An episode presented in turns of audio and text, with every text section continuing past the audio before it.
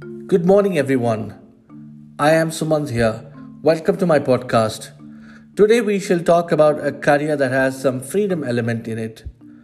Freedom here means that there is time to learn new things, spend time with family, and an opportunity to give back to society at large.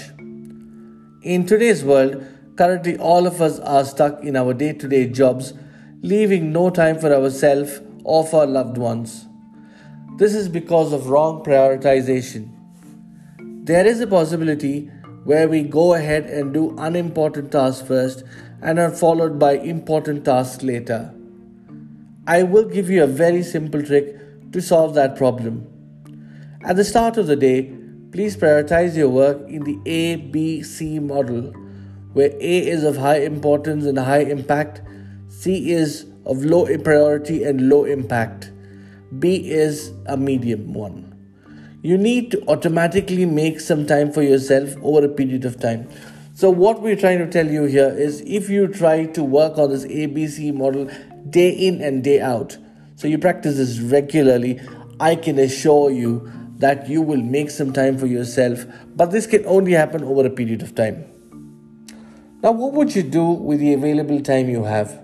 Well, there are three things you can do stay where we are and waste that time, learn a new skill and get future resilient, or number three, become an online or an offline entrepreneur.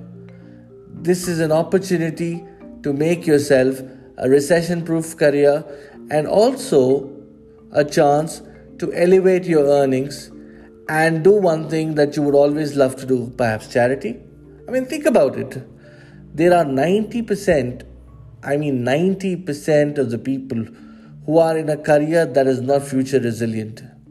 So it becomes really important that everyone is aware of it. This is the best time to look, shift, and adapt. Please let me know what you think. Post in your comments. They are really, really valuable. Thank you.